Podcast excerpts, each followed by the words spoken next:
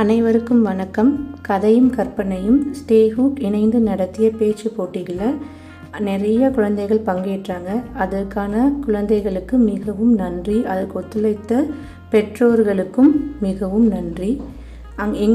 எங்களுக்கு வந்த பதிவுகளில் சிறந்த பதிவுகளை உங்களுக்காக நாங்கள் எங்களுடைய போட்காஸ்டில் பதிவேற்றம் செய்ய போகிறோம். முதல்ல பேச போகிறது வீடி கனிஷா, 11 வயது மாணவி. அவங்க இராணுவ வீரர்களை பற்றி ரொம்ப அழகாக பேசியிருக்காங்க. அவங்க பேசுகிறத கேட்குறதுக்கு முன்னாடி நம்ம இந்திய பாதுகாப்பு படையை பற்றி நம்ம தெரிஞ்சுக்கலாம். இந்திய பாதுகாப்பு படை வந்து நாட்டின் பாதுகாப்புக்காகவும் ஒற்றுமைக்காகவும் உருவாக்கப்பட்டது. அந்த படை முப்படைகளாக பிரித்து அதுக்கு கீழே துணைப்படைகளும் இருக்குது. நம்ம எல்லாருக்குமே தெரியும் முப்படை: இந்திய தரைப்படை, இந்திய வான்படை, இந்திய கடற்படை. அதுபோக துணை பிரிவுகள் பார்த்திங்கன்னா இந்திய கடலோர காவல் படை, துணை இராணுவ படைகள், உத்தி சார்ந்த அணு ஆயுத கட்டளையகம். இந்த மாதிரி இந்திய படைகள் பல பிரிவுகளாக இருக்குது. முதல்ல இந்திய தரைப்படை பற்றி பார்ப்போம். நம்ம இந்திய தரைப்படை தான் மிக பெரிது, இருக்கிறதுலே ரொம்ப பெரிய படை. அதில் வந்து இந்திய தரைப்படையோட நோக்கம் என்னன்னு பார்த்திங்கன்னா நாட்டின் பாதுகாப்பு, ஒற்றுமை, எல்லை கண்காணிப்பு. நம்ம நாட்டோட எல்லைகளை கண்காணிக்கிறது. பார்டரை யாரும் கிராஸ் பண்ணக்கூடாது. எல்லைன்றது வந்து பார்டர். அந்த பார்டரை வந்து எப்போவுமே சர்வைலன்ஸில் வச்சுருப்பாங்க. யாராவது ஒருத்தர் பார்டர் எல்லாத்துலேயும் நின்றுட்டே இருப்பாங்க. அதை எப்போவுமே கண்காணிச்சுட்டே இருப்பாங்க. உள்நாட்டு பாதுகாப்பு, எல்லையில் மட்டும் இல்லை, நாட்டுக்குள்ளே ஏதாவது ஒரு கலவரமோ இல்லை ஏதாவது ஒரு சண்டையோ நடந்தால் உடனே அங்கே பாதுகாப்புக்காக இந்திய படை வரும், இந்திய தரைப்படை வரும். அப்புறம் அமைதி நிலைநாட்டுதல், பயங்கரவாத எதிர்ப்பு. இது எல்லாமே வந்து இந்திய தரைப்படையோட முதன்மை குறிக்கோள். அவங்களுடைய முதல் குறிக்கோள் இதுதான். அது மட்டும் இல்லை, நம்ம இந்திய தரைப்படை வந்து ஏதாவது ஒரு இயற்கை சீற்றங்கள் நடக்கும்போது உடனே மீட்பு பணி, நலப்பணி அதுலேயும் வந்து ஈடுபடுறாங்க. அதனால் இந்திய தரைப்படைக்கு எவ்வளோ ஒரு முக்கியத்துவம் நம்ம கொடுக்கணும்னு நீங்கள் பார்த்துக்கோங்க. எல்லா விஷயத்துலையுமே நம்மளோட படைகள் வந்து நமக்கு உதவியாக இருக்கிறார்கள். நம்மளோட படை வீரர்கள் நமக்காக உதவியாக இருக்கிறார்கள். அடுத்தது வந்து இந்திய வான்படை. இந்திய வான்படை வந்து 1932 1932 அக்டோபர் மாதம் 8ஆம் தேதி, அக்டோபர் 8, ஆங்கிலேயர்களால், பிரிட்டிஷ் ஆங்கிலேயர்கள் வந்து பிரிட்டிஷ் நம்ம அவங்களால உருவாக்கப்பட்டது தான் இந்திய வான்படை. நம்ம சுதந்திரத்துக்கு பின் வந்து அது பாதுகாப்பு படையில் ஒரு பிரிவாக சேர்க்கப்பட்டது இந்திய வான்படை. வந்துட்டு இந்த அக்டோபர் 8ஆம் தேதி, ஒவ்வொரு வருடமும் அக்டோபர் 8ஆம் தேதி இந்திய வான்படை நாளாக கொண்டாடப்படுகிறார்கள்.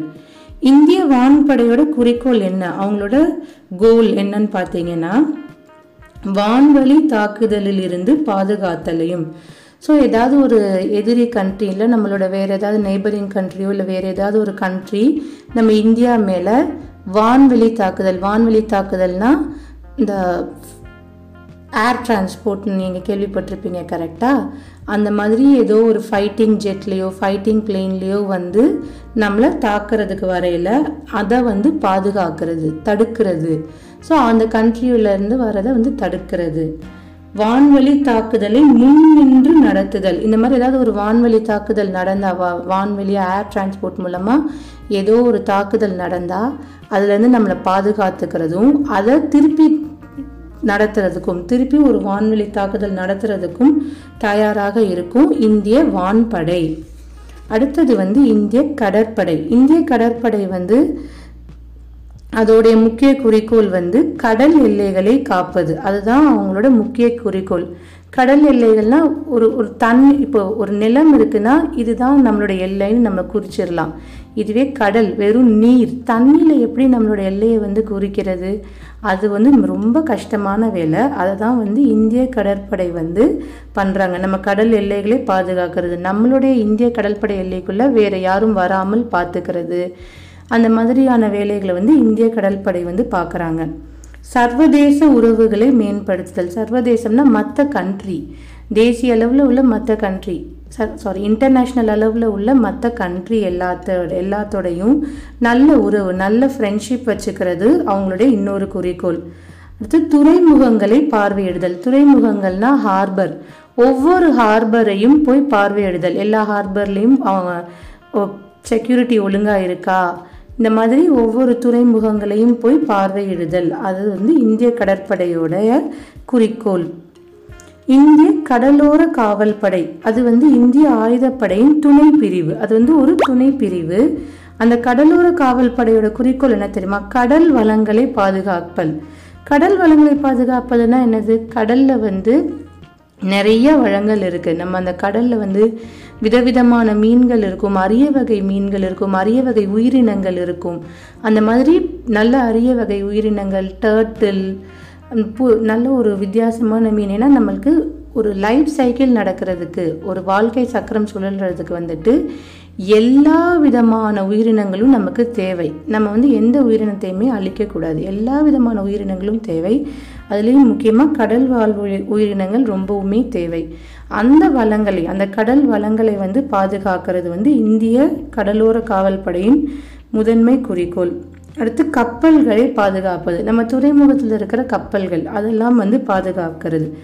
கடல்வழி குடியேற்றத்தை கண்காணிப்பது. அதாவது கடல்வெளியாக யாரும் பேப்பர்ஸ் இல்லாமல், விசா இல்லாமல், இப்போ ப்ராப்பரான லீகல் டாக்குமெண்ட்ஸ் இல்லாமல் நம்ம இந்தியாவுக்குள்ளே வரக்கூடாது, அதை வந்து பாதுகாப்பாங்க. அதை வந்து மெயினாக இவங்க தான் பார்க்குறாங்க. கடல்வழி கடத்தல் பொருட்களை வராமல் தடுப்பது. எப்படி ஒரு மக்கள் வந்து கடல் வழியாக பேப்பர்ஸ் இல்லாமல், ப்ராப்பரான டாக்குமெண்ட்ஸ் இல்லாமல் உள்ளே வரக்கூடாதோ, அதே மாதிரி கடல் வழியாக பொருட்கள், எந்த ஒரு பொருளாக வேணாலும் இருக்கலாம், அதுக்கு ப்ராப்பரான டாக்குமெண்ட்ஸோடு தான் அவங்க வந்து நம்ம கண்ட்ரிக்குள்ளே கொண்டு வரணும், வேற ஒரு கண்ட்ரிலேருந்து. அப்படி டாக்குமெண்ட்ஸ் இல்லாமல் வர பொருட்களை தடுக்கிறது. இது எல்லாமே வந்து இந்திய கடலோர காவல்படையோடைய வேலை. இது எல்லாமே அவங்க தான் பார்ப்பாங்க. இந்த இந்திய கடலோர காவல்படை வந்து அந்த லோக்கலில் இருக்கிற போலீஸ், மற்ற டிபார்ட்மெண்ட்டோடு சேர்ந்து ஒர்க் பண்ணுவாங்க. எந்த இடத்துல இருக்காங்களோ அந்த போலீஸ், மற்ற ஒரு பாதுகாப்பில் இருக்கிற மற்ற டிபார்ட்மெண்ட்ஸோட சேர்ந்து தான் ஒர்க் பண்ணுவாங்க இந்திய கடலோர காவல்படை. இதுதான் நம்ம இந்திய படைகளுடைய உறுப்புக்கள். இந்திய படை வீரர்கள், அவங்கள பற்றி நம்ம தெரிஞ்சுக்கணும். படை வீரர்கள் வந்து சும்மா வெறும் சம்பளத்துக்காக வேலையை பார்க்கல, அவங்க உயிரை தியாகம் பண்ணி தான் அவங்க வேலை பார்க்குறாங்க. இப்போ நம்ம அம்மா அப்பாலாம் காலையில் வேலைக்கு போனால் சாயந்தரம் வீட்டுக்கு வந்துடுவாங்க. ஆனால் படை வீரர்கள் இருக்காங்க பார்த்திங்களா, வேலைக்கு போயிட்டாங்கன்னா உடனே வீட்டுக்கு வர முடியாது. ஒரு 6 மாதமோ 7 மாதமோ ஒரு குறிப்பிட்ட காலம் கழித்து தான் அவங்க ஃபேமிலியை பார்க்குறதுக்கு அவங்க வீட்டுக்கு திருப்பி வருவாங்க. அந்த இருக்கிற அந்த வேலையில் இருக்கிற அந்த காலகட்டத்தில் ரொம்ப டெடிக்கேட்டடாக வேலை பார்ப்பாங்க படை வீரர்கள். வந்து ஃபேமிலி பற்றி நினைக்க மாட்டாங்க, எந்த சிந்தனையும் இருக்காது. நம்மளை பற்றி, நம்ம இந்த நாட்டில் இருக்கிற மக்களை பற்றி மட்டும்தான் யோசிப்பாங்க. நம்ம இங்கே சந்தோஷமாக இருக்கோன்னா ஒவ்வொரு படை வீரர்களும் அவங்க உயிரை தியாகம் பண்ணி தான் நம்மளை பாதுகாக்கிறாங்க. நம்மளுடைய பாதுகாப்புக்கு அவங்க அவங்களோட உயிர், குடும்பம், அவங்களுடைய சந்தோஷம் எல்லாத்தையுமே தியாகம் பண்ணுறாங்க. வெறும் எல்லை பாதுகாப்புன்னு பார்த்தீங்கன்னா அந்த இடம்லாம் வந்து சாதாரணமாக இருக்காது. அந்த இடத்துல ஒரு சாப்பாடு கூட கிடைக்காது. அங்கே போய் ஒரு வாரம் கேம்ப் மாதிரி போட்டு இருப்பாங்க. அவங்களுக்கு ஒரு நாளைக்கு ஒரு வேலையோ 2 வேலையோ தான் சாப்பாடு வரும், தண்ணி கிடைக்கும். இருக்கிறத வச்சு தான் வந்து அவங்க அங்கே வந்து சமாளித்து அந்த பார்டரில் வந்து அவங்க பாதுகாத்துக்கணும். இப்போ ஹிமாச்சல் பிரதேஷ்லாம் நீங்கள் பார்த்தீங்கன்னா கடும் குளிரில் தான் நின்று அவங்க பாதுகாத்துட்ருப்பாங்க. மலை மேலே ஸ்னோ இருக்கும், பனி, அவ்வளோ பனியிலையும் அந்த கடும் குளிர்லையும் நின்று தான் நம்ம எல்லையை வந்து பாதுகாத்துட்ருக்குறாங்க. அங்கே போனாங்கன்னா ஒரு வாரம் அவங்க அங்கேயே இருக்கிற மாதிரி தான் இருக்குது. இல்லை குறைஞ்சது ஒரு 3-4 நாளாவது அங்கேயே தான் இருப்பாங்க. அவங்களுக்கு எப்போ சாப்பாடு வருதோ அதுதான், என்ன விதமான சாப்பாடு வருதோ அதுதான். காஞ்சு போன ரொட்டியும் இருக்கலாம், சூடாக இல்லாமல் இருக்கலாம். நம்ம எத்தனை தடவை அம்மாட்ட கேட்டிருக்கோம், இந்த சப்பாத்தி காஞ்சு போயிடுச்சு, இந்த இட்லி சூடாக இல்லை, நாங்கள் சாப்பிட மாட்டோன்னு. அவங்களுக்கு அங்கே அப்போ என்ன கிடைக்கிதோ அதுதான் அவங்களுடைய சாப்பாடு. எல்லாமே பொறுத்துக்கிட்டு நம்மளுக்காக தான் அவங்க இந்த பாதுகாப்பு வேலையை பார்க்குறாங்க. அதனால் எந்த ஒரு இராணுவ வீரரோ இல்லை எந்த ஒரு படை வீரரையோ நீங்கள் பார்த்தீங்கன்னா அவங்களுக்கான மரியாதையை நீங்கள் கொடுங்க. ஒரு ஹாய் ஹலோ சொல்லலாம், இல்லை அவங்கள பார்த்து சிரிக்கலாம். அதுதான் நம்ம அவங்களுக்கு கொடுக்குற ஒரு பெரிய அக்னாலஜ்மெண்ட். படை வீரர்களுடைய இம்பார்ட்டன்ஸை தெரிஞ்சுக்கிறதுக்காக தான் நான் இந்த தலைப்பையும் கொடுத்தோம். நாங்கள் உங்களுக்காக இந்த ஒரு சிறு பதிவையும் கொடுக்கிறோம்.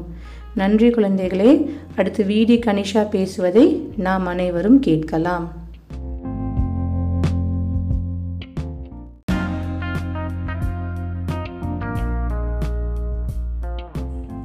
வணக்கம், என் பெயர் கெனிஷா.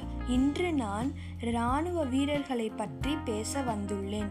நம் நாடு சுதந்திரம் அடைந்து இன்று 75 ஆண்டுகள் கொண்டாடுகிறோம். சுதந்திரம் என்னும் போது நம் நினைவுக்கு வருவது போராட்ட தியாகிகளும் நம் இராணுவ வீரர்களும் தான். நாம் இன்று அனுபவிக்கின்ற சுதந்திரம் பல பேரோட உயிர் தியாகம் என்றது மறுக்க முடியாத ஒன்று. அப்படி அவங்கள் வாங்கி கொடுத்த சுதந்திரத்தை கட்டி காப்பதில் இராணுவத்தோடு பங்கு அதிகமாக இருக்கு. நாம் இங்கு பாதுகாப்பாக இருக்க எல்லையில் ஒவ்வொரு இராணுவனும் தன்னுடைய குடும்பங்களையும் சொந்தங்களையும் விட்டு இரவு பகலா பாதுகாத்துக்கிட்டு இருக்காங்க.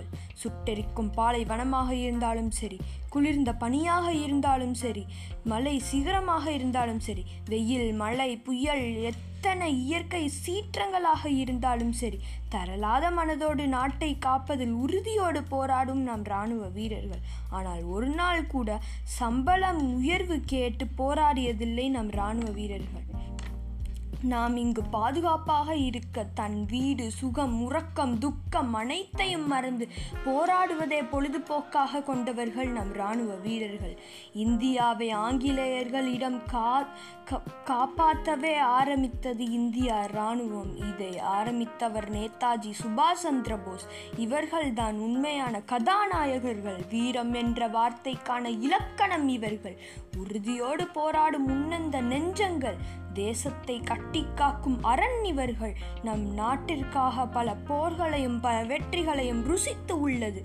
இராணுவத்தின் வரலாறில் கார்கில் போர் ஒரு முக்கியமான வரலாறு. கார்கில் என்றாலே இந்தியாவின் வெற்றி தான் எல்லோருக்கும் தெரியும். ஆனால் இந்தியா இராணுவ வீரர்களுக்கு இது ஒரு முக்கியமான போராக இருந்தது. ஏனென்றால் இந்த போர் பனிமலைக்கு மேல் நடந்தது. அந்த போரில் 527 இந்திய வீரர்கள் இறந்து போனார்கள். தன் இரத்தத்தையும் தன் தேசத்தையும் தன் தாய் நாட்டிற்கும் தியாகம் செய்தவர்களை நினைவு கூறுவோம். இந்த நாளில் இராணுவ வீரர்களை பெற்றெடுத்த தாய்மார்களுக்கு வீர வணக்கம்.